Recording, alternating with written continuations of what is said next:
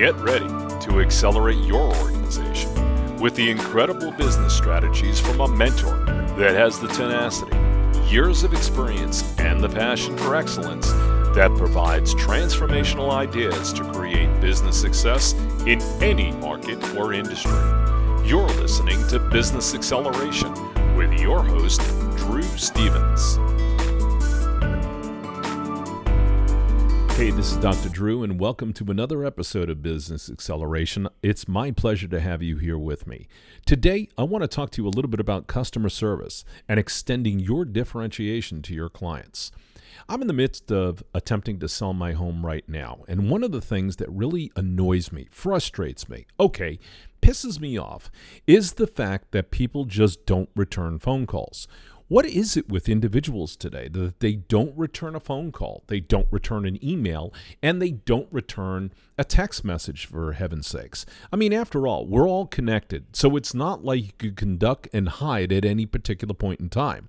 You're around, we know you're around, so stop avoiding me. This is real simple. I've made it a business practice for well over 30 years to return all calls all emails and all text messages within 90 minutes. Now, I have mentioned text and email, and obviously that didn't exist 30 years ago, but let me tell you something. In today's world, there's nothing wrong with sending a written correspondence. There's nothing wrong with sending a thank you. There's nothing wrong with visiting with somebody and knocking on the door. Figure out a great opportunity to follow up with individuals. Look, at the end of the day, as an entrepreneur, small business owner, or even enterprise wide specialist, the fact is is that you exist for one reason your customers. Your customers are looking for trust and they're looking for relationship. The only way to do that is to illustrate how much you value them. You will value them based upon how quickly you respond.